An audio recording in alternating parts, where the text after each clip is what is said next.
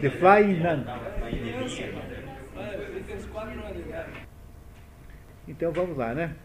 Eu querendo lembrar o sempre que a metafísica é um livro que trata, tem vários sentidos para a metafísica, mas é um livro que basicamente trata da ideia do ser como enquanto ser. Né? Se vocês lembrarem bem, há um esquema aristotélico aí que nos diz que a metafísica tem quatro sentidos em Aristóteles, todos os quatro sentidos estão ligados entre si.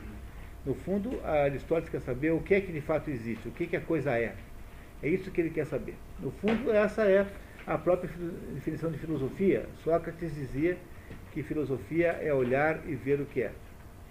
Isso é que Sócrates dizia. Filosofia é olhar e ver o que é. Como, como de acordo com o próprio Aristóteles, o, isso é muito fácil e muito difícil ao mesmo tempo, porque do mesmo modo que o morcego não consegue enxergar quando a luz é mais forte, é, e do mesmo modo que nós não conseguimos, a única coisa que ilumina tudo, que é o sol, é a única coisa que nós não podemos olhar diretamente. Não é isso? Compreende, né? O sol é o que ilumina tudo. No entanto, é alguma coisa a qual nós não podemos olhar diretamente. A mesma coisa aqui acontece com a filosofia. A filosofia é uma atividade de procurar para ver o que é, só que às vezes saber o que é é dificílimo. Por mais que a pergunta seja simples, a resposta às vezes é muito difícil.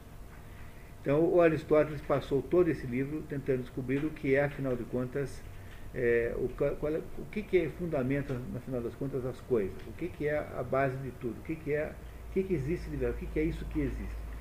E isso que existe, na opinião de Aristóteles, é a substância. O que é a substância? A substância é aquilo que é o ser, é o ser enquanto ser. Dizer, a substância é aquilo de que se fala. As afecções que as categorias importam são afecções que só existem porque alguma coisa existe antes. Então, falar em profissões só tem é, sentido se tiver alguém que possa exercê-las. Se tiver o João, a Maria, etc. Falar em cores só tem sentido se tiver coisas que tenham cores. E assim por diante, etc, etc, etc. Substância é a essência de que nós estamos falando. Agora, a gente vai pegar o capítulo 9, pessoal.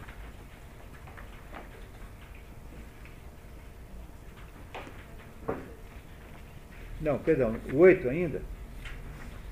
E nós vamos ler, o cap, vamos ler no capítulo 8, o livro, no livro 8, vamos ler o capítulo 8, que está na página 237.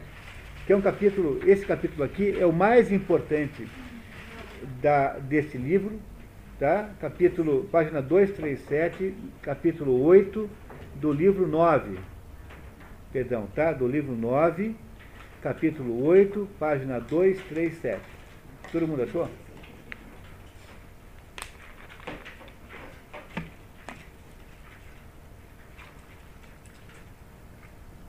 Esse é o capítulo clímax, né? o capítulo máximo desse livro. E ele vai nos ajudar a entender uma porção de coisas importantes para entender as, as, as ideias que virão depois. Quem gostaria de ser o nosso leitor? Voluntário para a leitura. Marco, muito obrigado. Vamos lá considerando que distinguimos os vários sentidos de anterioridade. Não é isso? 237? É isso? Considerando que distinguimos os vários sentidos de anterioridade, fica evidente que o ato é anterior à potência. Bom, vocês não lembram disso porque nós pulamos essa parte. Mas eu tenho aqui um esquema aristotélico que recupera o conceito de anterioridade em Aristóteles. Então vamos lá.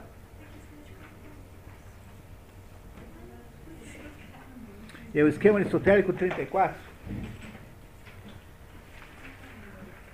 Todos conseguiram? Então, o que, que vem antes, o ato ou a potência? Essa é a pergunta. Pois é, mas o Aristóteles tem uma porção de razões para nos dizer que é o ato. Ah, meu Deus, como é que eu explico uma coisa dessa?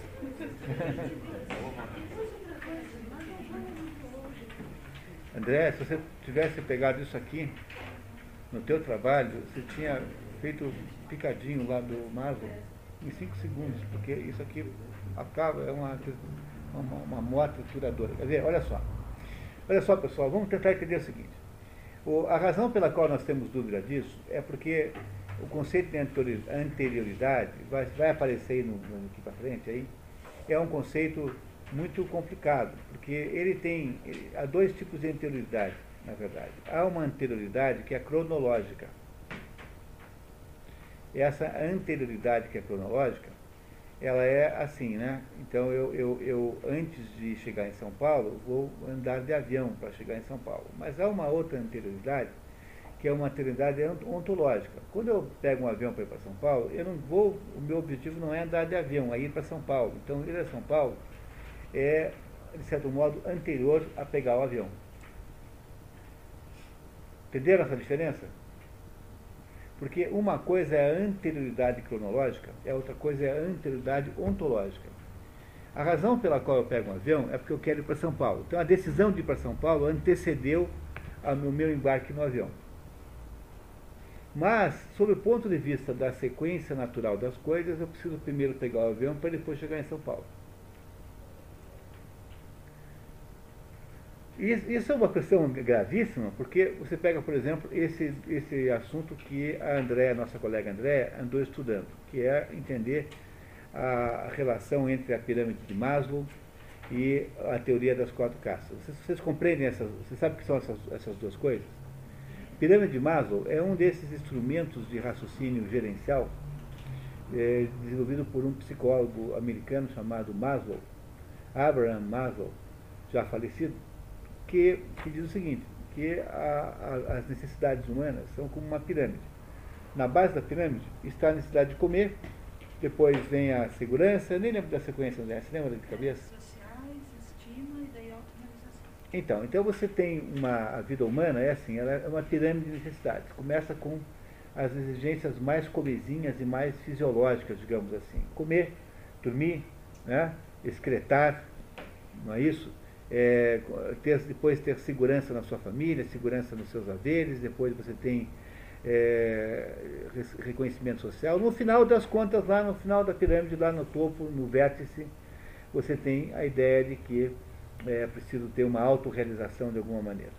Essa pirâmide de Maslow, e essa pirâmide é mais ou menos é, defendida aí por todos os, os gestores, né, os teóricos de gestão, é, os pensadores de gestão, se é que isso de fato existe, né? há um grande pensador chamado Peter Drucker, que foi o sujeito que mais pensou sobre gestão até hoje. Né? É preciso dizer isso com toda clareza. Ninguém teve tanta capacidade de pensar o processo de gestão como Peter Drucker.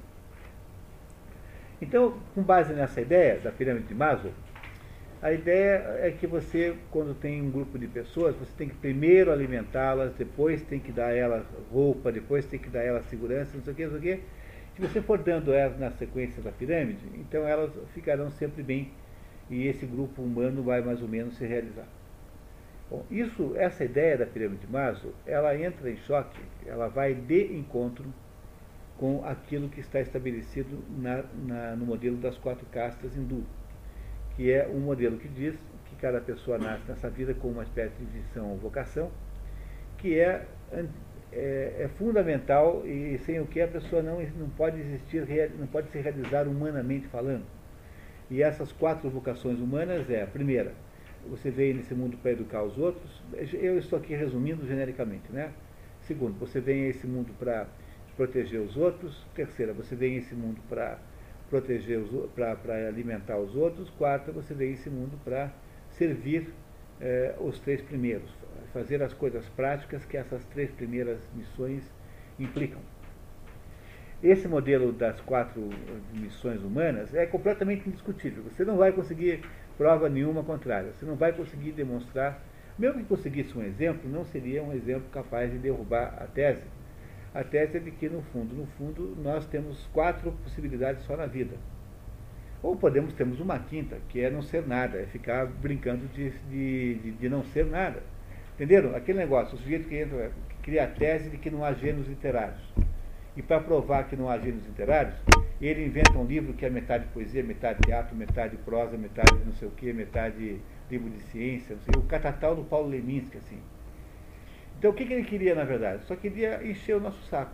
Não queria fazer nada mais além disso. Ele não queria escrever um livro, só queria implicar com a ideia de que há gêneros literários. Então, existe nesse esquema das quatro castas um sujeito chamado Pária, que é o fulano que não aceita as responsabilidades das castas e fica por aí brincando de ser uma coisa ou outra de vez em quando. Tá? É uma pessoa meio responsável com a própria vida. Isso é o, o pária, do ponto de vista ontológico. Não estou falando dos párias na Índia, porque na Índia o pária é uma outra coisa. Quer dizer, é alguém que tem uma situação social de pária. Mas não estou falando da Índia, estou falando das quatro castas como vocação humana. Então, eu estou aqui fazendo com vocês um debate de antropologia filosófica. Tá? É isso mais ou menos que eu estou dizendo. Então, reparem, há uma contradição entre essas duas maneiras de olhar. Por quê? Porque é claro que qualquer pessoa, para poder cumprir a sua meta de vida, precisa comer e continuar viva. Óbvio que é assim. Tem que respirar, tomar água, etc. Não é? Quer dizer, é preciso, obviamente, que é assim. Agora, essa anterioridade de comer, depois ter segurança, depois ir, depois aquilo, etc., é uma anterioridade ontológica ou é uma anterioridade cronológica? Cronológica. É meramente cronológica. Portanto, você não pode construir um modelo humano baseado nisso, porque o que acontece quando você faz isso, de olhar para a anterioridade cronológica como sendo o único aspecto relevante do assunto, você transfere para um futuro que pode não existir, porque a vida pode acabar antes, qualquer espécie de realização ontológica humana. Porque nós não somos apenas uns sujeitos que vivemos de comer. Nós não somos um tubo digestivo. O sujeito que nasce na Índia, né, o sujeito que nasce na Índia e como, como servo na quarta casta, ele é servo desde o momento da sua vida. Ele sabe, de alguma maneira, que ele é servo. O sujeito que nasceu artista sabe que é artista.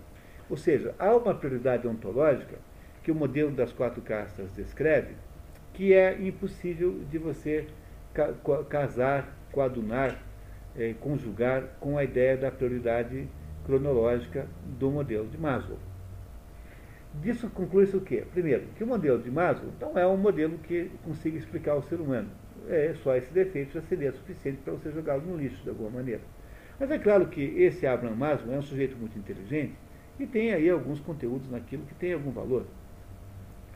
Em segundo lugar, significa o seguinte: significa que uh, o plano existencial de uma pessoa é sempre superior a qualquer outra coisa circunstancialmente. Voltando ao Hilke, está lá o Hilke dizendo para aquele jovem artista, dizendo, assim, você quer ser, você quer ser poeta?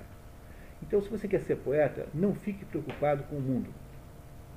Não fique procurando glória do mundo, não fique procurando opinião do mundo, não dê bola para crítico. Não, não, o processo de ser poeta é um processo interno em que você amadurecerá dentro de você mesmo. A única coisa que você não deve fazer é se preocupar com o que o mundo possa achar do seu projeto de poesia. Entenderam o que ele está dizendo? Ele está dizendo que a decisão ontológica de ser alguma coisa, de você decidir ser alguma coisa, é anterior a qualquer outra coisa. E, e, é isso que o Aristóteles vai tentar nos explicar aqui, porque essa, no fundo, é uma ideia aristotélica. Não é? Que existe uma coisa chamada anterioridade cronológica que não pode ser mais importante, não pode ser mais forte do que a anterioridade ontológica. Então, olha como é que ele explica isso. Preparem, por favor. Muito melhor do que eu, né? Alguma coisa é anterior à outra nos seguintes sentidos. Primeiro, pela noção. O que, é que significa isso? Só podemos saber de que algo é potência quando sabemos o ato ao qual ele tende. Eu só posso saber que um, um girino é um sapo de potência quando eu vejo um sapo. O, o, o sapo é o alvo a qual a potência tende. Então, o que define a existência do girino é o ato do sapo, porque, afinal de contas, a inteléquia é sapo, né? O ato sapo, a tornar-se sapo, que é inteléquia, Quer dizer, o ato sapo, de alguma maneira, é que condiciona o girino, e não o contrário. Ou seja, os sapos, é, os girinos, existem para serem sapos. E não são sapos que existem para terem sido girinos. Entenderam isso? O que, que veio antes, o ato é a potência? Quando a gente está preso da ideia da, da anterioridade cronológica, nós ficamos achando que a potência vem antes, né? Vocês não sabem o, ta o, tamanho do problema que é isso aqui, pessoal. Porque sabe o que acontece, vai acontecer? Como Aristóteles acha que Deus não tem potência, só tem ato, Deus é ato puro. Deus não pode ter feito o mundo. Bom, mas isso a gente vai discutir depois. Tá? Nós, por enquanto, não vamos. Tá, tá, depois, a gente, depois a gente vai discutir isso. Agora não vamos mais entrar nesse assunto. Tá? Deixamos isso para o nosso próximo encontro. Ele não sabe. Ele acha que o mundo é eterno. Mas ele sabe que Deus é a finalidade do mundo. Deus é a finalidade do mundo. Ou seja, tudo que existe tende para Deus. Mas ele não sabe quem fez. Porque aí ele teria que assumir a possibilidade de que a potência vem antes do ato. Mas como o ato vem antes da potência, não dá. Mas é, não dá para entender isso agora. Vamos deixar isso por enquanto para lá. O que interessa agora é que ele está tentando nos dizer, no texto, não aqui, né? Não aqui. A, a, o esquema aristotélico está ajudando a entender o texto que está lá. Então ele está tentando nos ensinar por que, que o ato é anterior à potência. Primeiro, porque para eu saber do que, que trouxe a potência, eu tenho que saber no que, que ela se transformou. Então eu tenho que saber qual é o ato para saber do que, que aquilo é potência. Não é isso? Essa é a primeira razão, portanto, pela noção. Segundo, pelo tempo. E pelo tempo tem aí o problema que eu acabei de explicar a vocês. No indivíduo particular, a potência vem antes do ato, o embrião vem antes do homem, que é a tal da, é a tal da, ordem, da ordem cronológica. Tá? No entanto, na espécie do indivíduo, o ato vem antes da potência, porque é um homem já em ato e uma mulher já em ato que gera um embrião. Portanto, o ato que gera um embrião necessariamente antecede a potência. Como eu posso ter uma potência se eu não tenho um ato que a, a produza antes? Mas, por esse critério, Deus pode ter feito o mundo. Mas esse assunto a gente depois discute, que é complicado. O mundo vai continuar o mesmo, independentemente de quem, nós, de quem a gente atribua a sua, a sua invenção. Entendendo que há dois sentidos pelos quais pode vir antes ou depois, e terceiro, pela substância.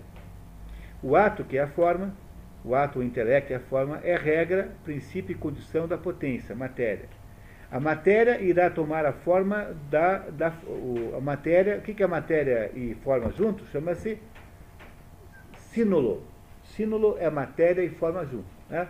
Então, para que a, a matéria possa ser, ser, alguma coisa que nós possamos entendê-la, ela tem que subordinar-se, a matéria é a potência, tem que subordinar o ato. Então, isso aqui só é mesa e não é madeira, porque a parte material desse negócio, que é madeira aqui, não é isso? Basicamente madeira, é, foi, de alguma maneira, transformada numa outra coisa, que é que passou a só ela existir.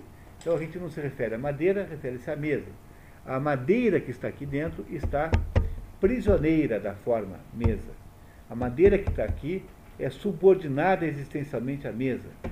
A madeira que está aqui foi transformada em mesa. Portanto, ela perdeu a conotação de matéria, é, digamos, matéria simples, e passou a ser uma matéria identificada, precisa. Por isso que ele diz que na substância estabelece que a, a forma é mais importante do que o ato ou forma. Ato e forma, para Aristóteles, muitas vezes são sinônimos. E por último, o ato pode existir sozinho nos seres eternos. Os seres eternos, como Deus, não têm potência, só têm ato. Porque se eles tivessem potência, eles poderiam não ser eternos. Por quê? Porque quem tem a potência de alguma coisa, tem a potência da coisa e do seu contrário. Por exemplo, uma, uma, uma, uma pessoa que tem a potência de virar adulto. Ela pode virar adulto como pode não virar, pode morrer antes. Quem tem a potência sempre tem a potência do seu contrário também. E é por isso que os seres eternos não podem não ter potência. Porque se os seres eternos tivessem potência, eles poderiam não ser seres eternos. Porque poderiam não executar essa potência, porque a potência você não obrigatoriamente faz, tanto é que quando você vai dormir, a sua potência de se maquilar, a sua potência de escovar os dentes, a sua potência de ler um livro desaparece. Você abdica dessa potência, você a torna, é, você a desliga um tempinho para poder dormir. Não é assim? Portanto, a potência, ela é a potência de fazer e de não fazer. De, Ele está sujeito às circunstâncias, né? mais do que ao devir, às circunstâncias. Ora, se os seres eternos são seres eternos, eles não podem ter potência, eles têm que ser ato puro. Um ato que existe puramente sem potência. E só eles podem ser ato puro. Os seres sujeitos ao devir, todos são, têm necessariamente potência. O que seriam os seres eternos para Se- Para, ser, para os seres eternos para Aristóteles, é o que está no esquema aristotélico. Nós combinamos. É, muito bem. Tá? O que está no, no. Deixa eu ver qual é deles aqui. 27, por favor, recuperem os, os, o esquema aristotélico 27. E não me digam que vocês não receberam, pelo amor de Deus. Não. Eu não tenho. Não tenho. 27? Ah, estão me enganando. Vocês estão, querendo me enganar. Tá. É, não, tá.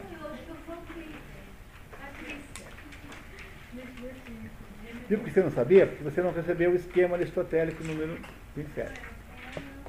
Todos têm aí?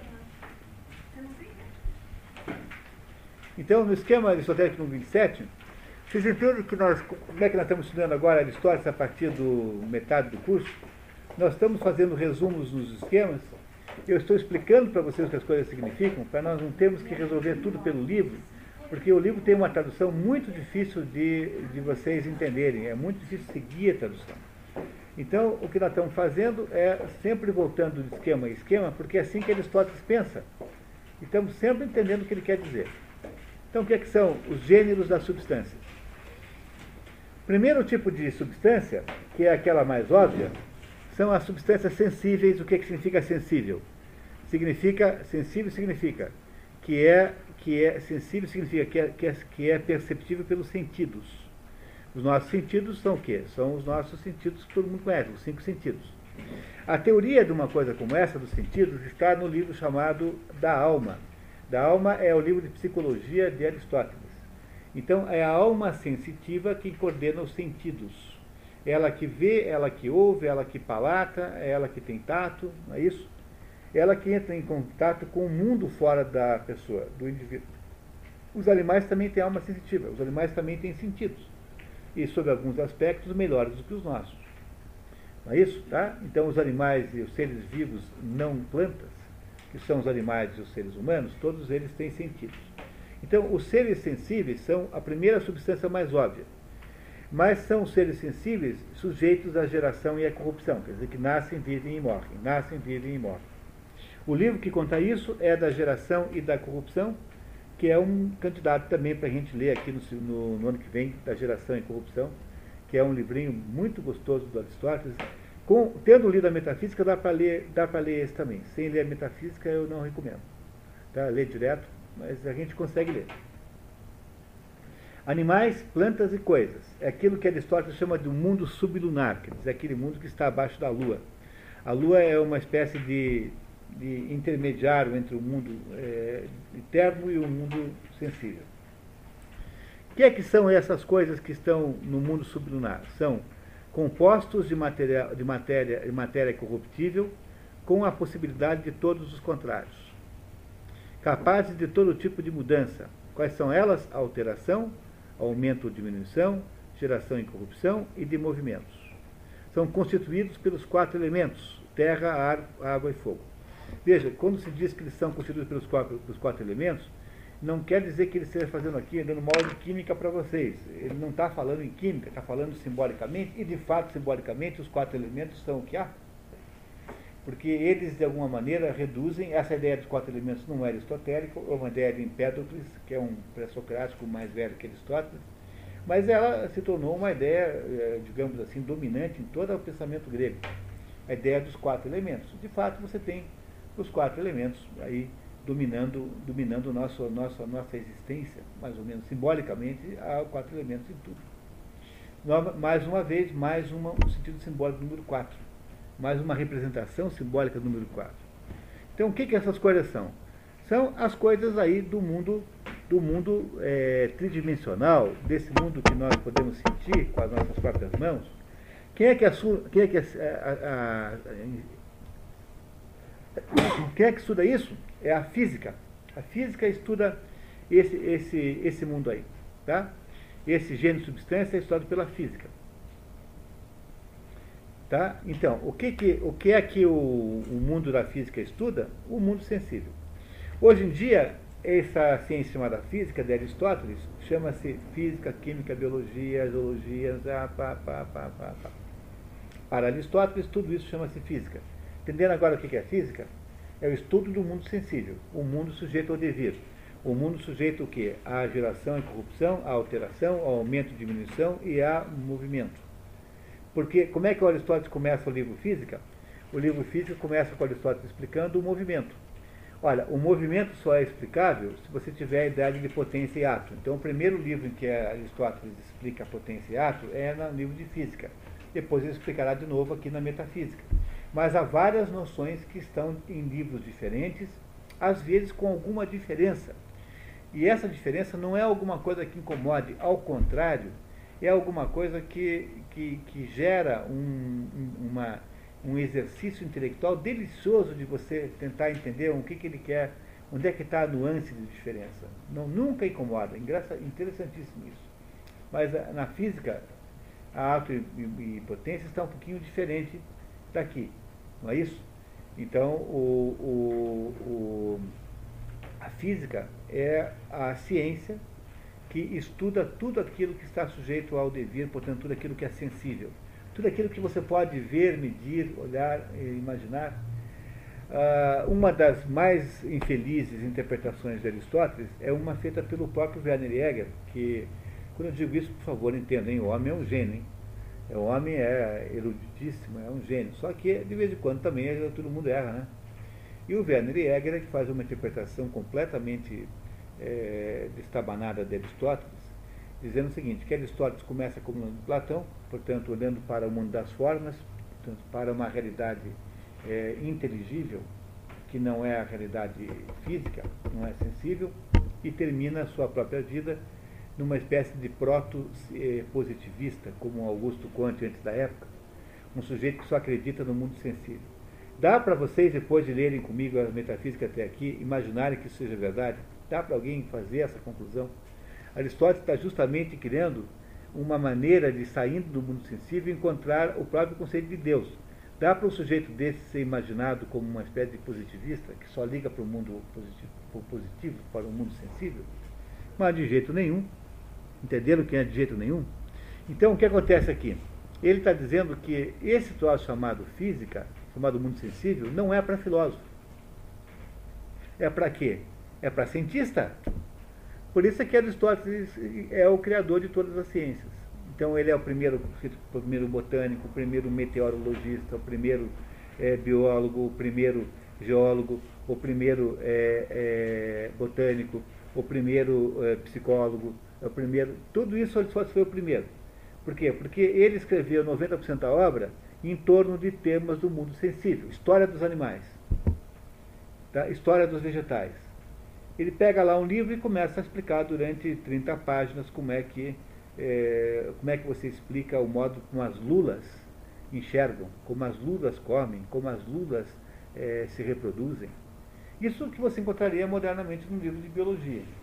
Então, mas ele está nos dizendo aqui nesse modelo, nesse esquema aristotélico, que o estudo dessas coisas que são sensíveis não é um estudo para o filósofo. O filósofo tem que ir para cima, né, tem que progredir para as substâncias que não são meramente sensíveis. Quais são elas? Muito bem, é o segundo grupo. Sensíveis, mas incorruptíveis. Ou seja, essas substâncias chamadas céus, planetas e estrelas, elas são eternas, embora elas, elas sejam sensíveis. Eu posso vê-las com os meus olhos. Eu vejo os planetas, eu vejo as estrelas, eu vejo o céu ele é sensível. A minha vista é capaz de enxergá-los, mas eles não podem ser destruídos. Eles são eternos. E por que é que eles são eternos? Porque eles não são feitos dos quatro elementos terrestres. Eles não são feitos de terra, ar, fogo e água. Eles são feitos de éter, ou da quinta essência. ou quintessência, como quiserem escrever. Quintessência é isso. A quintessência é a quinta depois que você conta as quatro. Depois de fogo, terra, ar e fogo e água, tem a quinta essência. A... Então. A palavra eterno. Não sei, não tenho certeza. A palavra eterna é uma palavra romana, né, latina. E éter é uma palavra grega, acho que não. Tá? Bom, vocês compreenderam que ele, como é que ele raciocina? Veja, pessoal, você não deve procurar em Aristóteles. Não é para vocês buscarem em Aristóteles conhecimentos científicos, entenderam? Porque o pobre coitado morreu em 399 a.C., não ia resolver todos os problemas científicos do mundo. Por exemplo, é claro que o, as estrelas não são feitas de éter, as estrelas são feitas de água, terra, fogo e ar, como, como as coisas aqui embaixo. A Lua é feita dos mesmos elementos daqui. Eu sempre achei estranhíssimo aquela conversa assim. Olha, é, por exemplo, quando você discute se existe ou não existe vida em outros planetas, né? Aí vai aparecer alguém que vai dizer assim, sim, mas tem que ver se é vida conforme nós achamos que é vida, conforme nós definimos vida. Ora, para que pudesse haver em qualquer lugar do universo vida num jeito diferente do que é aqui, teria que ter havido nesse lugar uma formação diferente da nossa. Mas como você tem um, um cosmos que foi formado junto de alguma maneira, é muito improvável que lá no Ceone, em Alfa Centauro, as pessoas sejam feitas de granito e não sejam feitas de carbono. Porque isso é uma improbabilidade gigantesca. Por quê? É uma improbabilidade gigantesca porque, afinal de contas, as coisas foram feitas juntas de alguma maneira. Por que, que eu tenho, com que direito eu tenho de supor que há alguma possibilidade em algum outro lugar que a vida não seja feita de carbono? Vocês compreendem que, que tudo é tão obviamente contrário a essa hipótese? Né? Por exemplo, não tem vida nenhuma aqui em volta de nós. Vocês não acham isso incrivelmente estranho? Que Marte, que é um planeta que está numa distância ridícula da Terra, é ridículo, dá para ir lá. Nós mandamos sondas para lá.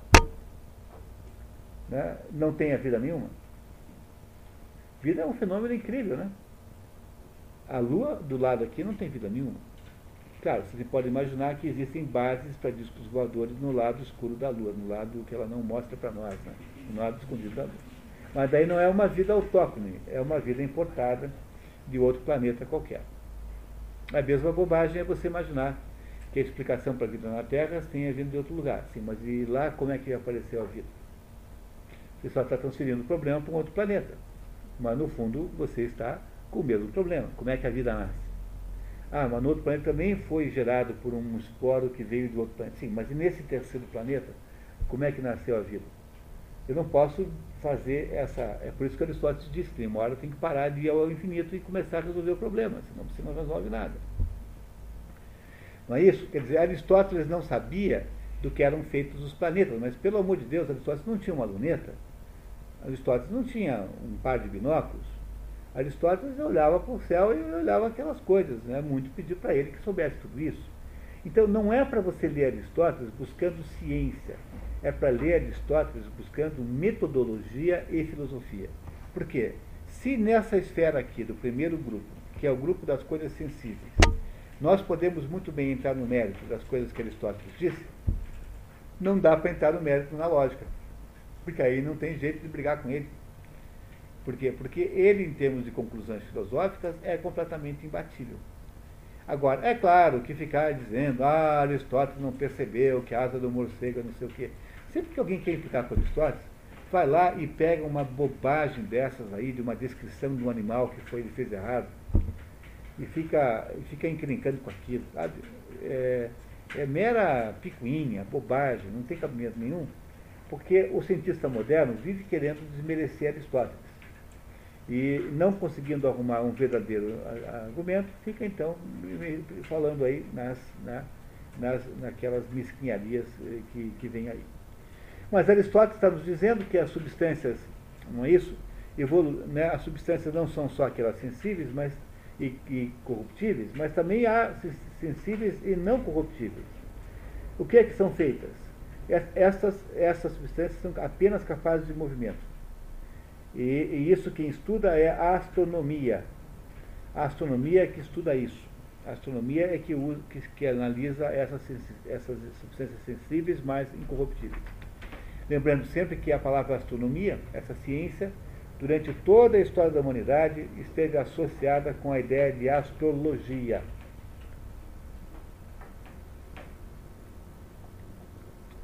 E os astrônomos seriam basicamente pessoas que faziam o trabalho, o trabalho braçal de fazer cálculos para os astrólogos.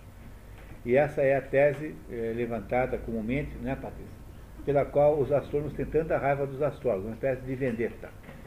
Porque no mundo antigo, os astrônomos é que faziam o trabalho manual, braçal de fazer cálculos para os astrólogos fazerem análises. É? A astrologia é uma ciência seríssima. Ah, Tom Tomás aqui não era louco por astrologia e dizia que Deus move as coisas de baixo pelas coisas de cima. Então há uma, uma relação analógica entre o que está em cima com aquilo que está embaixo. Mas isso é um assunto grande que nós não vamos debater agora. Não, não confundir isso com as picaretagens usuais que esse assunto enseja, né? Então é preciso ter um pouquinho de cuidado com isso. Então Aristóteles vê um grau intermediário de substância entre as substâncias sensíveis aqui de baixo e as substâncias também sensíveis, porém já incorruptíveis, portanto eternas, que são aquelas, aquelas, aquelas é, substâncias intermediárias que não podem ser feitas dos quatro elementos, porque os quatro elementos necessariamente são corruptíveis. E essa, e essa substância, então, tem que ser uma outra coisa, que é o éter, e o éter é também chamado de quinta essência. Quinta essência porque além das quatro, dos quatro elementos, haveria o quinto, que é o éter. É isso? E aí, em seguida, ele dá mais um avanço, mais um passo à frente, e chega à conclusão que as, as, as substâncias também podem ser eternas, imóveis e transcendentes. Que que, que é isso? É Deus, o motor imóvel, são as substâncias motoras do céu, ou potências angélicas para os escolásticos. Para Aristóteles havia 55 potências moventes dos céus. Quer dizer, o que é que move as estrelas e os planetas, etc. São 55 potências que os escolásticos chamam de potências angélicas, não Aristóteles. Conceito de anjo é um conceito eh, já judaico, né? judaico-cristão. Um grego não tem o conceito de anjo. Não há anjos na Grécia. Na Grécia você tem o conceito de daimon. Daimon é espírito. Não no sentido ruim, moderno de demônio, daimon como demônio, mas no sentido do espírito que está em todas as coisas. Né? Então, para um grego, quando vê uma árvore, ele vê uma, uma dríade, vê um espírito, uma espécie de, de ente que vive naquela árvore. Então, derrubar uma árvore é uma coisa terrível, porque é a destruição da morada de um ente é, sobrenatural chamado dríade. Todas as árvores têm a sua dríade. Então, é assim que um grego via isso. A ideia de anjo não é uma ideia grega, é uma ideia que só aparece depois com o, com o judaísmo, e não uma ideia que possa ter existido na cabeça de um grego. Não tem anjo na Grécia. Tá certo, pessoal? Esta, estas, esta, essas substâncias eternas, imóveis e transcendentes são forma pura, absolutamente privada de matéria, ato puro, absolutamente privado de potência. Isso é o assunto da metafísica. É a metafísica que estuda isso. Então, então se vocês, motivados por essa pergunta, entenderam isso, então vamos aproveitar aqui e vamos fazer já uma, no esquema aristotélico no 33. Vamos dar uma olhadinha. Vamos dar uma olhadinha aqui no, na descrição da substância supersensível chamada Deus se entenderam que Aristóteles conclui que tem de haver uma existência supersensível. Não é isso? Então, como é que ele, como é que ele descreve Deus? Aristóteles escreve Deus assim. Esperar vocês chegarem todos a ter.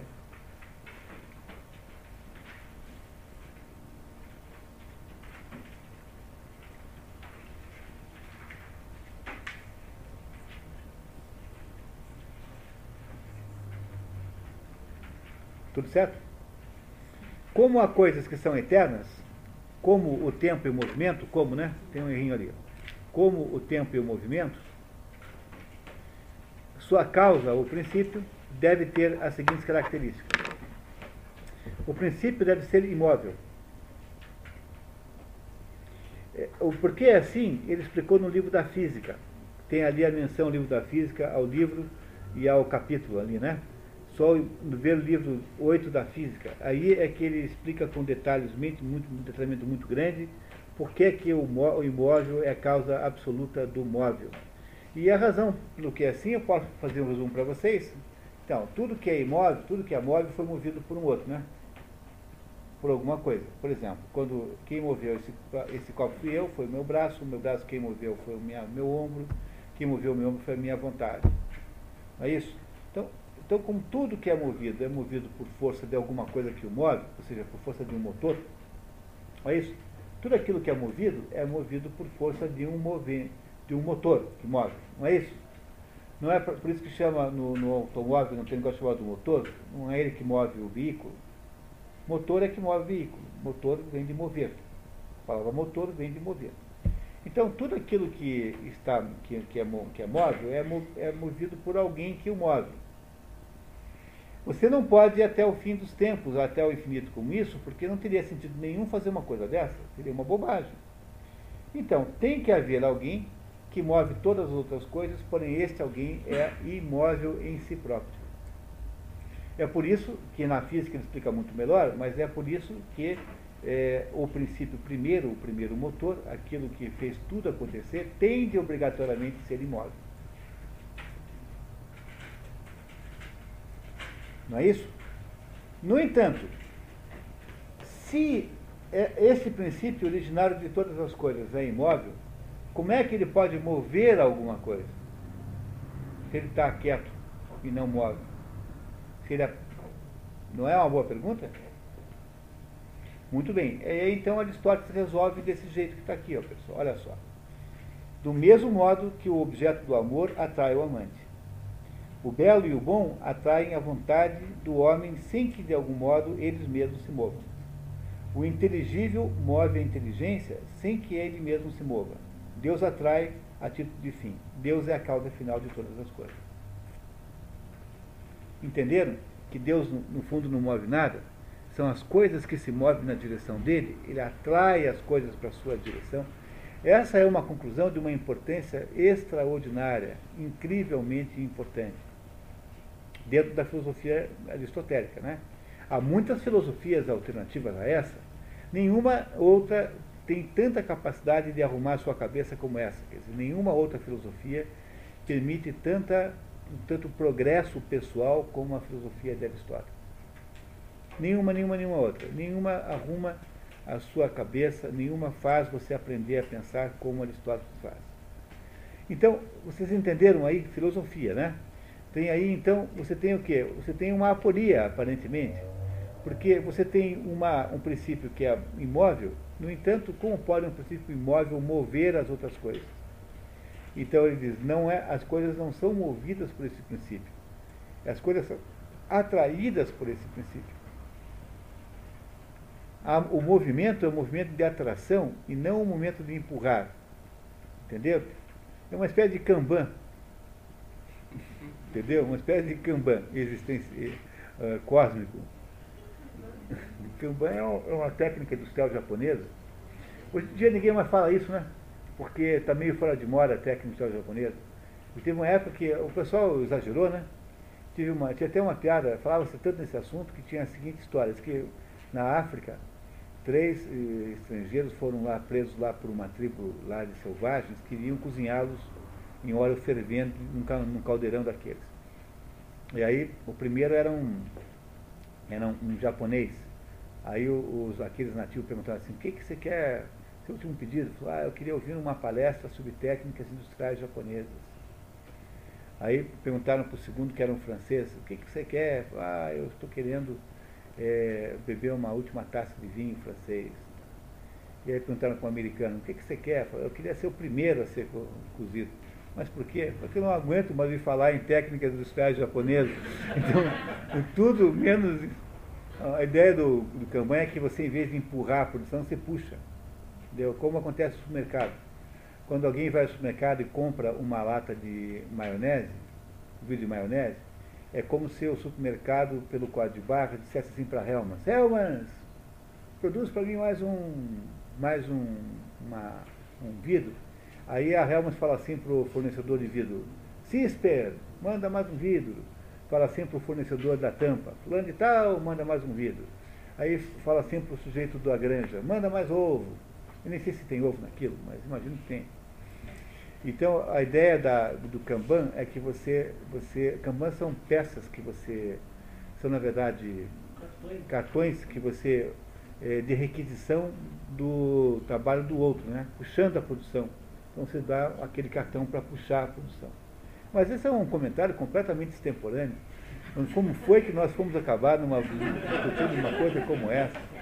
Não é possível quem tenha entrado nesse assunto, não é possível. Mas o, o, que, eu, o que aqui estou, o que eu voltando a Aristóteles, né? Veja, é o único modo como Aristóteles resolve esse problema. E como é possível Deus imóvel mover?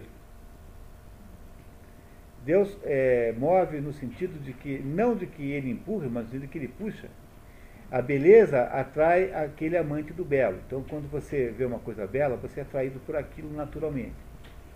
Aquilo que é inteligível, ou seja, aquilo que pode ser incompreendido, é atraído por aquele que intelege, aquele que está tentando entender. Então, é, é, é aquilo que é inteligível atrai aquele que está tentando entender. É, desculpem, atrai. Então, Deus é uma entidade que atrai as outras coisas todas, como se Deus fosse a causa final do mundo. Entenderam que Deus é a causa final do mundo? Compreenderam isso? Causa final do mundo, porque Deus é a finalidade para que o mundo existe. O mundo existe para reverenciar Deus. Esse é o conceito de um, profundo cristianismo, porque no fundo, se você for tirar daí uma filosofia cristã, você vai ter que chegar à seguinte conclusão: por que, que Deus nos fez? E aí vocês entendem, eu sempre falei isso para vocês, né? Mas vocês nunca entenderam por que, eu dizia assim, né? O que, que Deus nos fez? Deus nos fez para dizer assim, nossa, que extraordinário que é esse, essa obra de Deus. Entendeu qual é o sentido da existência humana, em última análise? Olhando por esse aspecto aqui. Deus nos fez para que nós disséssemos que a vida humana, que a vida, que, que o mundo que Deus fez é uma coisa incrível. Que inacreditável que é isso. Porque Deus é a causa final de todas as coisas. Lembra das quatro causas? Pois Deus é a, a causa final. Mas Deus não pode ser a causa eficiente. Porque para ser a causa eficiente, teria que ter potência. Não é isso? É esse o problema aí que Aristóteles não resolve, que nós vamos tentar resolver no próximo encontro. Não que nós vamos resolver esse problema de verdade, entendeu? Está muito acima da nossa capacidade aqui. Mas eu vou trazer uns elementos aqui para a gente fazer um super resumo de tudo isso, uma super compreensão de todos esses conceitos, que vai nos ajudar a entender um pouquinho melhor esse aspecto. Não é isso, pessoal? E aí, quando você olha a segunda condição para essa, digamos, para essa substância supersensível existir, é que ela deve ser eterna. Porque se o eterno é o movimento, deve ser eterna a sua causa também. Seria uma coisa muito estranha se a causa de alguma coisa eterna não fosse ela mesma eterna. Não é isso? É muito estranho que isso acontecesse. Se Deus é eterno e atrai, como ele pode ter criado o mundo? Não pode, porque se houve causa antes da ordem, está negado o teorema da prioridade do ato sobre a potência. Logo, o mundo também é eterno na visão de Aristóteles. Ou seja, o que ele está dizendo é que não há, não há causa eficiente para o mundo. Mas é alguma coisa que a gente tem que debater ainda, por isso que eu não queria antecipar muito. Nós vamos discutir isso no nosso próximo encontro. Mas essa é uma conclusão natural da própria metafísica de Aristóteles. Agora, é uma coisa incrível que um sujeito que é um grego, que é, portanto, um, um, alguém que não tem o conceito cristão, esteja construindo a partir de uma construção meramente lógica, meramente eh, filosófica, não é? ele não tem nenhum misticismo, nada, nada, nada, ele vai sempre do bom senso. Ele vai construindo, ele vai saindo do sensível e vai chegando até Deus. Então, como é possível o, o, o Werner Jäger afirmar que Aristóteles, no final da vida, vira uma espécie de positivista que só acredita naquilo que ele vê e que ele pode pegar com as mãos? Pois é bem o contrário. Aristóteles vai saindo do mundo físico, que ele continua achando que é onde tudo começa, porque no mundo físico é que estão as coisas que nós conseguimos sabe, conhecer em primeiro lugar, e que vai indo na direção do mundo inteligível e que vai indo na direção, portanto, do mundo suprassensível. É, ele vai chegando em Deus. É por isso que eu digo para vocês sempre que Platão e Aristóteles são dois sujeitos que saem correndo em volta de uma ilha e chegam, vai cada um para um lado e os dois chegam no mesmo lugar. Porque eles não têm nenhuma contradição entre um e outro. Mas isso a gente vai debater melhor no próximo encontro. E por último, então, o princípio deve ser provado de potencialidade, isto é, deve ser ato puro. Se tivesse potencialidade, talvez não se movesse em ato, o que é absurdo. Porque tudo aquilo que é potência, expliquei para vocês, né? Tem a potência do seu contrário também. Não é isso? Tudo aquilo que é potência tem potência do contrário. Eu tenho a potência de andar, mas eu posso muito bem sentar e não andar. Portanto, a potência implica sempre na, na potencialidade das duas coisas. Ora, se é, é, houvesse potência nesses, nesses, nessas substâncias eternas, elas poderiam não ter feito o mundo. O que, de alguma maneira, poderia ser até defensável, né? É que Aristóteles não tem conceito, os conceitos judaicos de questão de bondade de Deus, entendeu? Para Aristóteles não há nem mesmo amor de Deus para as pessoas. Nós é que amamos Deus, mas Deus não nos ama. Porque nós somos atraídos para eles, não ao contrário. Falta no esquema aristotélico, é por isso que ele nunca consegue fechar o esquema, falta o conceito de bondade divina, bondade de Deus. Eu poderia dizer que Deus tem a potência de não fazer o mundo também, embora Deus tenha a potência de não, Deus não pode ter a potência de não existir. Eu estou querendo já entrar na próxima aula, né? Não devia. Não é isso? Deus, pode, Deus não pode ter a potência de não existir, entendeu? É isso que ele quer dizer. Deus não pode ter a potência de existir, porque se assim fosse, ele poderia não existir. E Deus não pode não existir. Mas ele nunca fechará essa conta, porque ele não tem os conceitos cristãos que são necessários para que possa entender o mundo. Só virão dali a 399 anos. 400 anos, 400 anos depois você consegue produzir os, os conceitos cristãos. Antes disso, não. Tá certo, pessoal? Deu, nós conseguimos entender isso? Então, isso tudo começou com uma pergunta da Maria Lúcia. Não é isso? Tá? Voltamos então ao item 8? Que tal? Marcos, por gentileza. Começar de novo. Considerando que distinguimos os vários sentidos de anterioridade, é evidente que o ato é anterior à potência. Por potência, não entendo aqui aquilo que definimos como um princípio de transformação que está numa coisa distinta da coisa transformada, ou na mesma coisa enquanto outra. Mas, em geral, qualquer princípio de movimento de repouso, pois a natureza também encontra-se no mesmo gênero da potência, porque é um princípio de movimento, embora não em alguma outra coisa, mas na própria coisa enquanto ela mesma. É, quer dizer, é, a potência que ele está falando aqui é a potência de alguma coisa vir, vir ser outra diferente. Por exemplo, a criança que vira adulto. Né? É isso que ele está dizendo. O ato é anterior a qualquer potência desse tipo, tanto na fórmula quanto na substância. No tempo, o ato é às vezes anterior à potência e às vezes não. Lembram que é aquele negócio do embrião que virou adulto e do embrião feito pelo pai e pela mãe que são adultos. Não é isso? É isso que está dizendo aqui, tá? É exatamente aquilo que está no esquema aristotélico. Que o ato anterior, do ponto de vista da fórmula, é evidente pois o que é, no sentido primário, potencial, é potencial porque lhe é possível converter-se em ato. Por exemplo, entendo ser capaz de construir aquilo que pode construir. Entendo de, por capaz de construir aquilo que pode construir. E de ver, e como capaz de ver aquilo que pode ver, e por visível aquilo que pode ser visto. Então, quer dizer, é, isso eu expliquei para vocês, né? Ou seja, se você não tem, se você não tem um sujeito que constrói, é, como eu posso saber se, que ele tem potência de construtor? Eu, eu faço a potência construindo. Não é isso? A potência só é manifesta pelo ato de construir. É aí que a potência está tá manifestada, e não de uma maneira independente. Eu expliquei para vocês, é aquela potência como noção. Lembra aquele primeiro tipo de, de, de, de anterioridade? Quer dizer, poten o ato é anterior à potência como noção. Eu não tenho noção da potência a não ser que eu tenha a primeira noção do ato. Senão eu não tenho a noção da potência.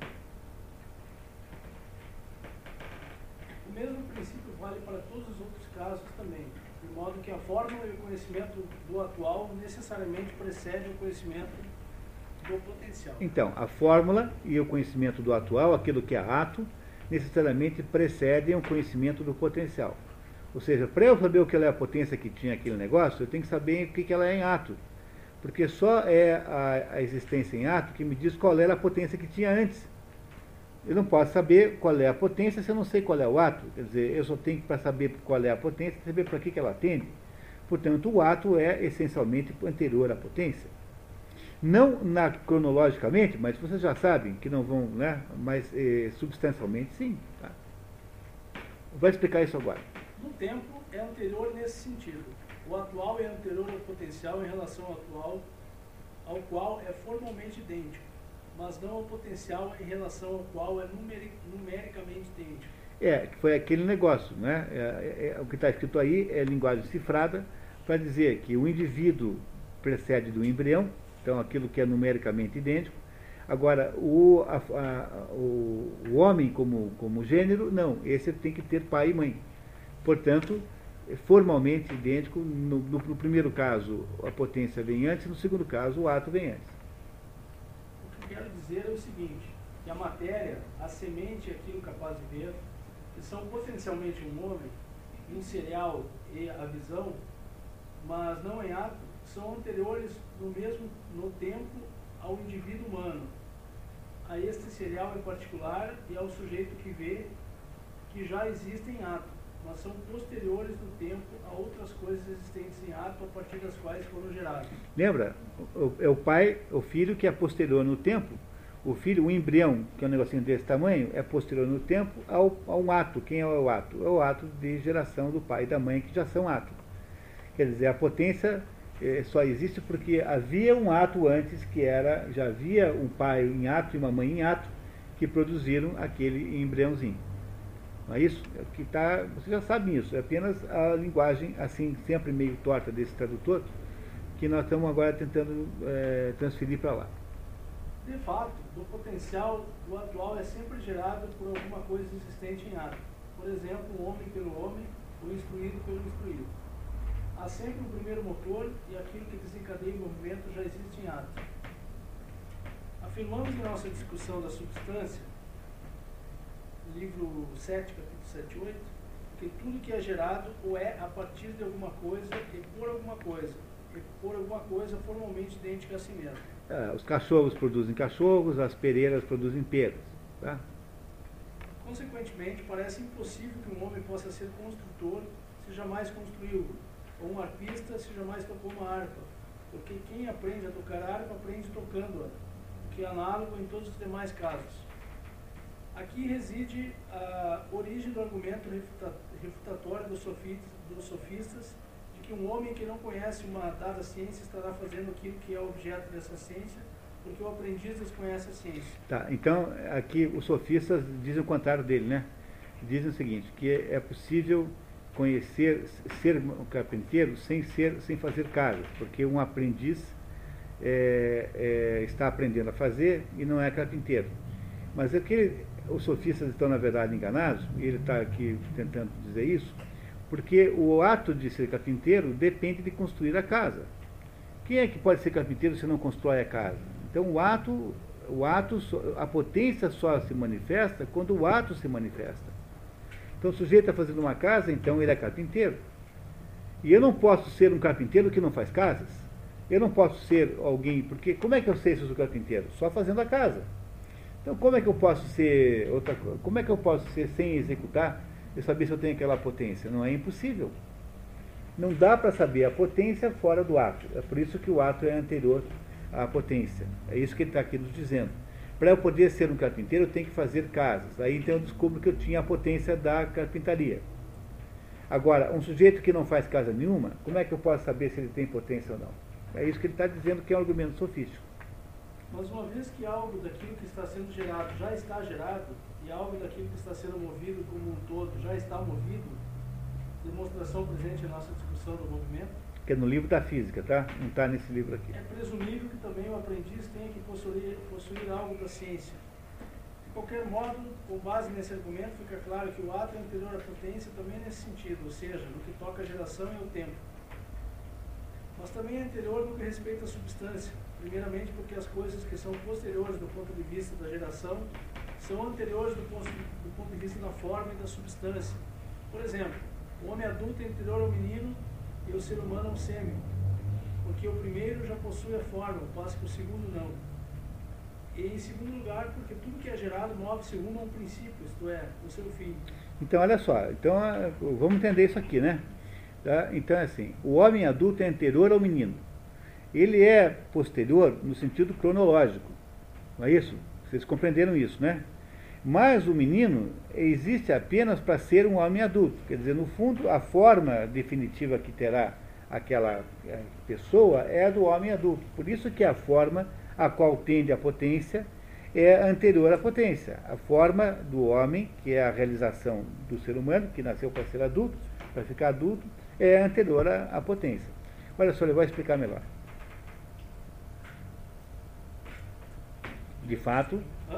De fato, o objeto de uma coisa é seu princípio, e o objeto da geração é o fim, que é o ato, sendo por causa deste que a potência é adquirida. Os animais não vêm para que lhes seja possível ter visão, mas têm visão para que lhes seja possível ver. Entenderam isso? Os animais não vêm para que seja possível ter visão, mas porque tem visão, porque, mas porque é, não é isso? Mas tem visão para que lhes seja possível ver. Ou seja, o ato de ver é o que interessa em última análise. É? O ato é que estabelece todas as outras coisas. A potência de ver é, é, é, é implícita no ato de ver, e não o contrário. De maneira semelhante, os homens possuem a arte da construção para que lhe seja possível construí-la, e a faculdade da especulação, ou melhor, ciência especulativa. Que é filosofia, tá? É ciência, filosofia. Para que lhe seja possível especular. Não especulam para que lhe seja possível possuir a faculdade da especulação, salvo aqueles que estão aprendendo pela prática os quais não especulam propriamente, mas apenas num sentido limitado, no entorno de um sujeito em relação ao qual não alimenta nenhum desejo de especular. É, veja, especular aqui não é no sentido da bolsa de valores, hein? é no sentido de, de pesquisar. Entenderam? Então, eh, compreenderam que há uma, uma, uma prioridade ontológica do ato sobre a potência sempre? Muitas vezes, embora muitas vezes exista uma prioridade cronológica de uma coisa sobre a outra. Essa noção, pessoal, de prioridade cronológica quanto ontológica é de uma utilidade na vida de uma. Olha, eu, eu nem sei, com, com, nem tenho palavras para falar para vocês quanto é útil isso. Porque você deixa de fazer uma porção de raciocínios erradíssimos. É, tão errados ao ponto de criar uma teoria sobre gestão, baseada nessa pirâmide de Maslow, que consegue produzir milhões de páginas de erro em torno delas, e ninguém se dá conta disso. Ninguém percebe que está errado, porque não são capazes de, de distinguir essas duas noções aqui, da prioridade cronológica e da prioridade ontológica. São coisas muito diferentes. Não é, não é isso? Tá? São coisas completamente diferentes. E é, e é isso que ele está aqui nos explicando com relação ao ato e à potência. Ademais, a matéria existe em potência porque, porque lhe é possível atingir a forma mas quando a matéria existe em ato, ela está em sua forma. O mesmo vale para todos os outros casos, inclusive aqueles nos quais o fim é um movimento. Daí, tal como os mestres julgam que atingiram o seu fim quando apresentam seus discípulos em ação, assim é com a natureza. Pois se assim não for, nos defrutaremos novamente com Hermes de Paulson. Disse que Paulson criou uma bela e curiosa obra de arte, pintura e escultura que retratava um cavalo a galope Acontece que invertendo o quadro da escultura, o cavalo aparecia rolando sobre o seu dorso. Será impossível afirmar se o conhecimento está no discípulo ou fora dele, como no caso dessa obra de arte. A ação é o fim, e o ato é a ação. Daí a palavra ato derivar de ação, e tender a ter o significado de realidade consumada. É, aí você vê as relações, né? Energeia ergon. Tá? Energeia e ergon são palavras parentes, não é isso? Então, aqui, esse exemplo aqui é um exemplo um pouco obscuro, não há realmente quem entenda bem o que ele quer dizer com isso. É um exemplo que o professor dá em sala de aula, você entende, né? Se eu, se eu fosse pegar essa aula aqui e transcrever, daria um trabalho imenso para tirar todas as inconsistências, né? todas essas coisas de linguagem que não funcionam bem, que você tem que melhorar depois. Tirar o Kanban fora. Tirar o Kanban, né? o Kanban tinha que sair mesmo da, da ficha. né? Essa história de Kanban. Então, então é assim, quer dizer, você, você é, o professor vai dando aula e de alguma maneira algumas coisas passam meio sem edição. É, falta o que, que falta no, no, no, no, no?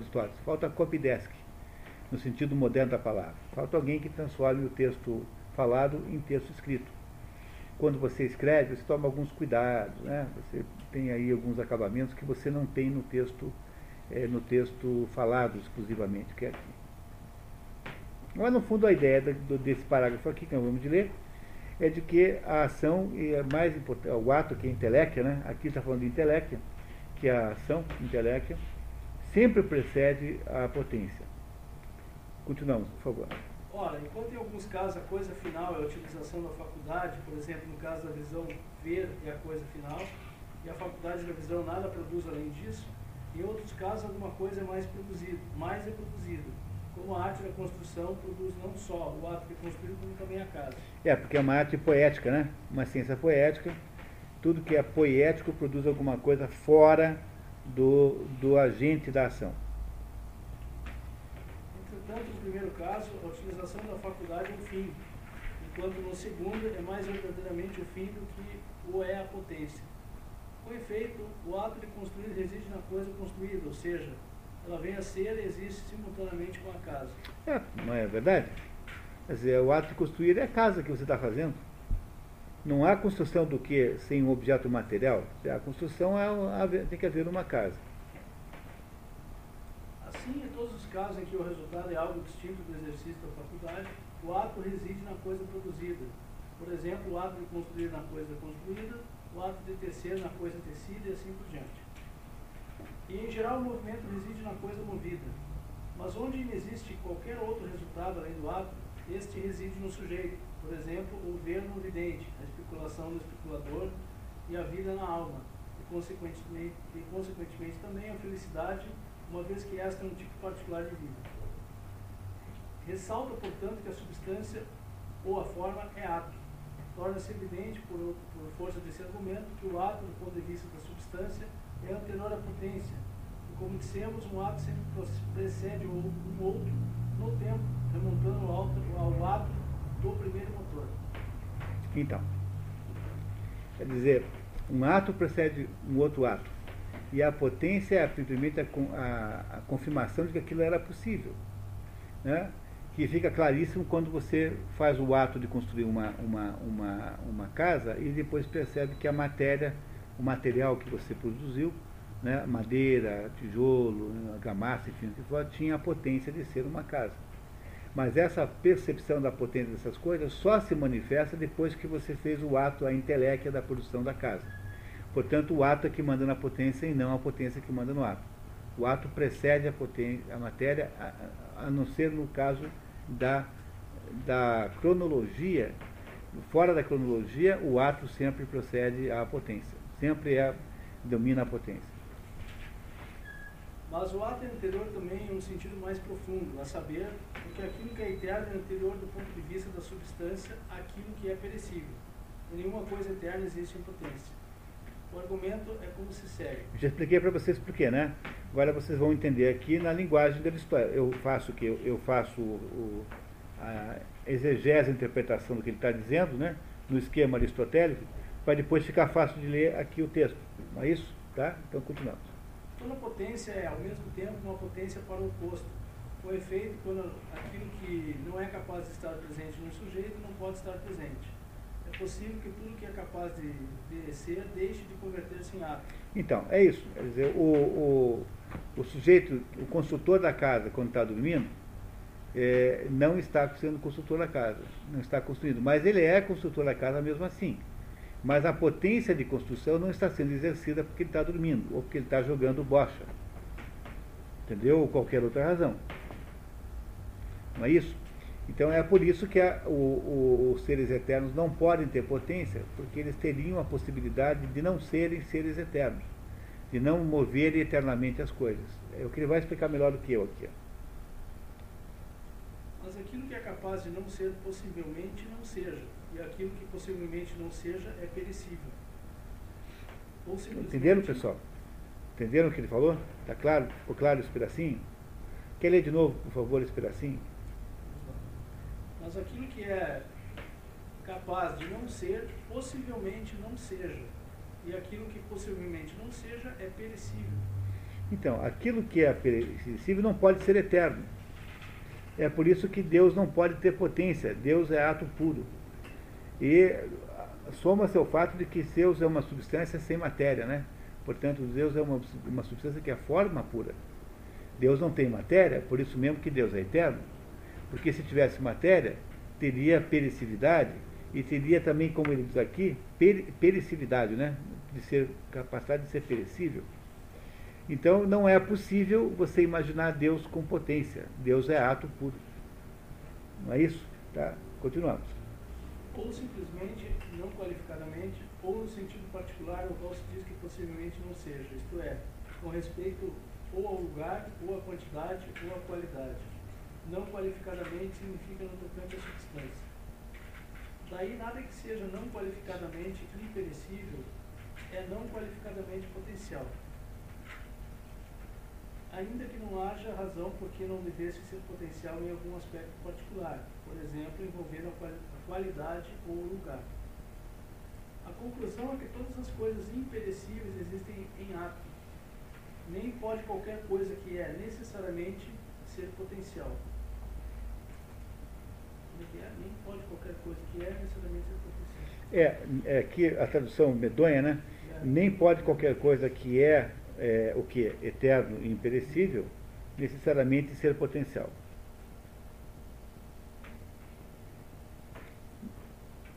E, não obstante, essas coisas são primárias, porque se não existissem, nada existiria. Nem o movimento eterno, se houver, existe potencialmente. E se houver um motor eterno, não está potencialmente em movimento, exceto com respeito a algum ponto de partida ou destinação e não há razão por que a matéria de uma tal coisa não existisse. Consequentemente, o Sol, os astros e todo o céu visível são sempre ativos, não havendo qualquer temor de que em algum tempo venham a imobilizar-se, um temor alimentado pelos filósofos da natureza. Nem uh, cansam-se os corpos celestes de sua atividade, pois o movimento não vale para eles, como vale para as coisas perecíveis. A potência para os opostos... Lê, lê, por favor, a notinha. Ah, não tinha. Para Aristóteles, os corpos celestes são eternos e imperecíveis, isto é, não tem começo nem fim e não estão na esfera da geração e da corrupção. Vocês já sabiam disso, né? Eles, embora sejam sensíveis, né? São sensíveis, mas eles não estão sujeitos à geração, são eternos. A potência para os opostos, o que torna laboriosa a continuidade do movimento, de fato, é o que resulta quando a substância, matéria e potência não há. Coisas imperecíveis nesse aspecto são limitadas por coisas que estão sempre sofrendo transformações, tais como a terra e o fogo, uma vez que estes também são sempre ativos, porque possuem movimento independente e em si próprios. Outras potências, conforme as distinções já feitas, admitem todo, todas o resultado oposto, visto que aquilo que é capaz de causar movimento, de uma certa maneira, também pode causá-lo não desta maneira, isto é, se atuar de acordo com uma fórmula racional. Mas as mesmas potências não racionais só podem produzir resultados opostos mediante sua presença ou ausência. Então, se há entidades ou substâncias como os dialéticos, como os dialéticos dizem ser as ideias, é necessário haver alguma coisa que possua muito mais ciência do que a ciência absoluta, e muito mais mobilidade do que o movimento em si, porque serão, no sentido mais verdadeiro, atos, enquanto a ciência e o movimento serão suas potências. Assim, fica evidente que o ato é anterior tanto à potência quanto a todo o princípio de mudança. E é desse parágrafozinho aqui que o Giovanni Reale tirou a sua obra chamada Por uma Nova Interpretação de Platão, em que ele faz então a, uma obra maravilhosa e hoje em dia não é possível estudar Platão sem ler o Giovanni Reale, que é o filósofo predileto do Giovanni Reale. Platão, ele gosta mais de Platão do que de Aristóteles.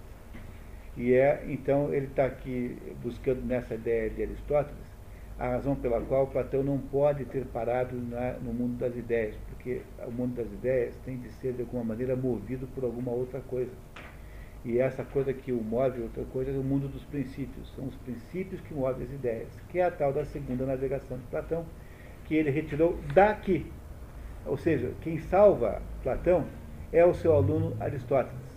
Porque Aristóteles é quem produz a, a, a, a digamos, a argumentação que obriga a estudar Platão de um modo diferente, não porque Platão tivesse incompleto, mas é que Platão, quando fez aquelas historinhas bonitinhas do Fédon, do Meno, aquelas historinhas que a gente lê como os diálogos, ele apenas está nos contando, aquilo é apenas o exotérico da escola platônica, é apenas aquele conjunto de textos que o mundo pode ler à vontade, para o qual não há nenhum problema, não há nenhuma restrição, e Platão, na verdade, discutia esses assuntos mais complexos apenas com seus alunos, na sua esfera esotérica conhece.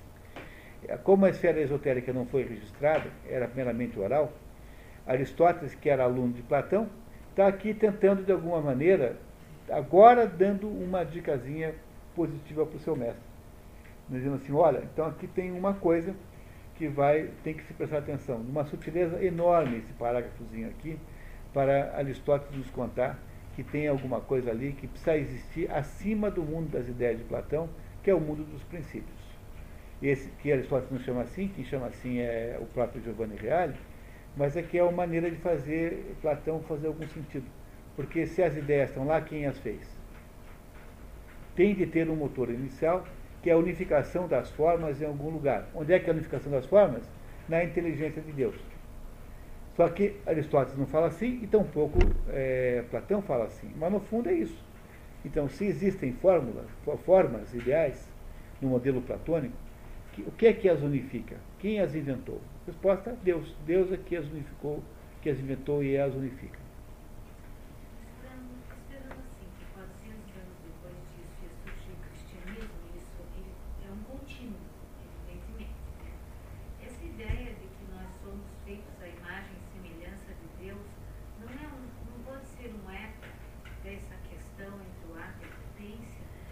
isso é muito mais velho, né? Isso é judaico do tempo do lado Gênesis.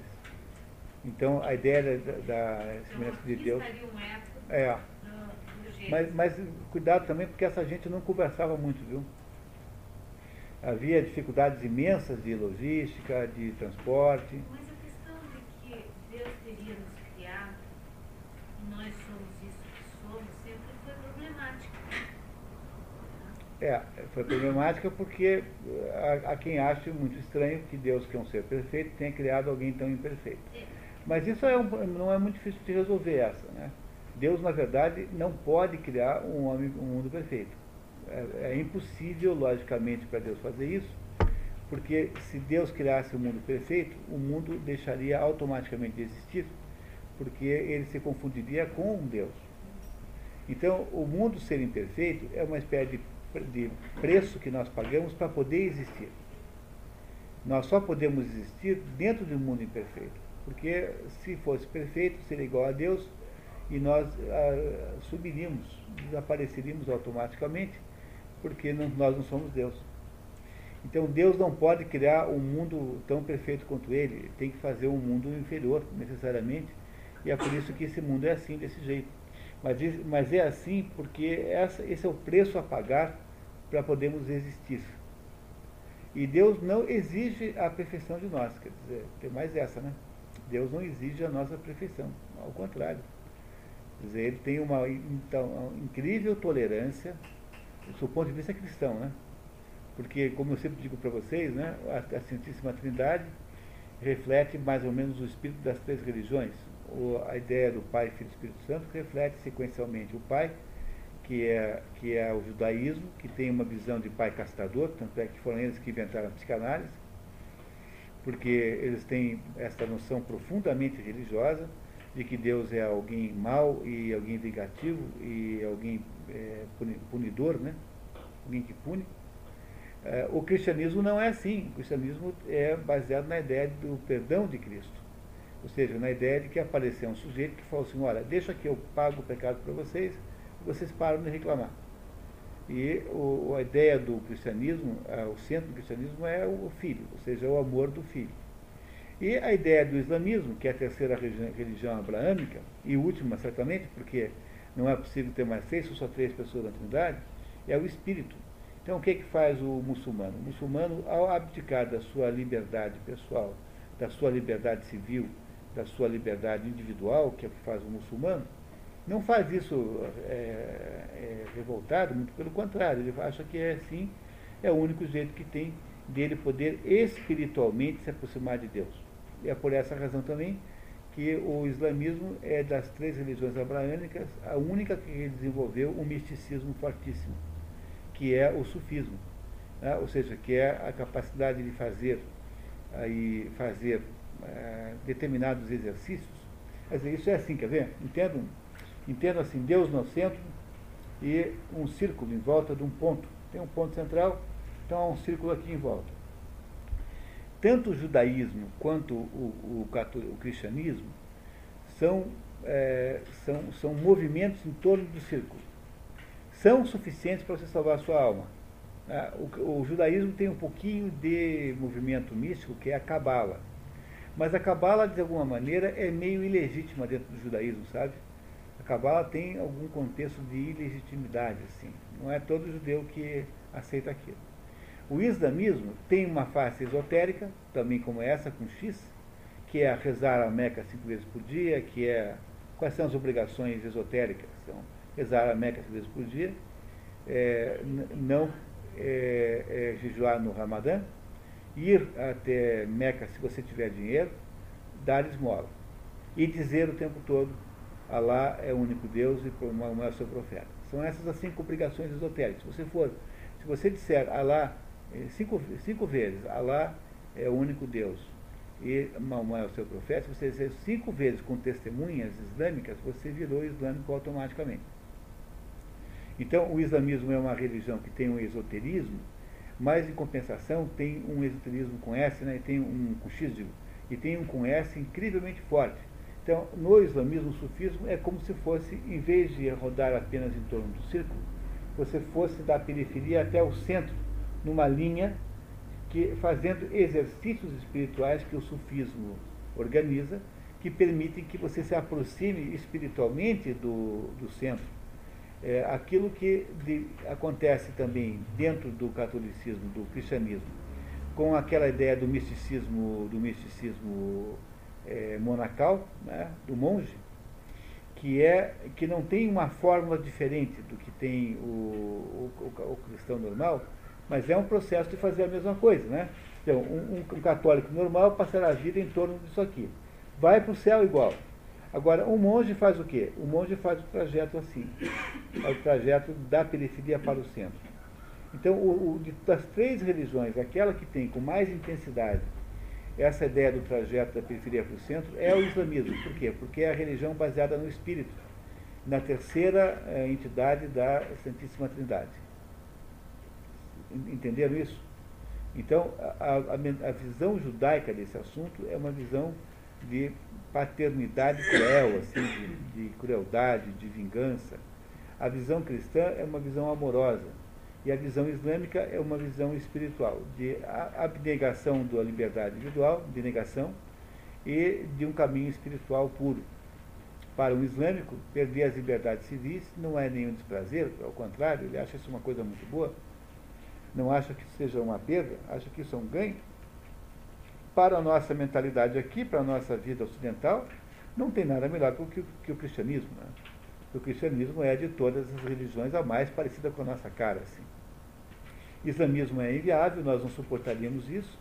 E o judaísmo é impossível, porque o judaísmo é uma religião étnica, é uma religião voltada para um determinado grupo social, que, embora não seja totalmente fechado, não acha bacana você virar judeu. Quer dizer, um judeu não vai achar bacana isso. Ele não vai dizer que não. Mas você sempre será um judeu de segunda categoria, assim. Entendeu? Um judeu meio. Entendeu? Um judeu meio, meio pé de boi, assim. Tá? É um, aquele modelo que não tem nada. Entenderam isso, pessoal? Então, aqui há uma. Nós vamos no próximo encontro fazer então a leitura de trechos muito bem selecionados agora, vamos fazer uma espécie de resumo desse negócio. Não é, eu já combinei com a Célia, a Célia vai fechar as portas e as janelas com cadeado, não sai ninguém daqui sem entender a metafísica. Tá? No próximo encontro, então, vamos ter essa, essa, essa modalidade. Então, pessoal, muito obrigado, até o próximo daqui a 15 dias.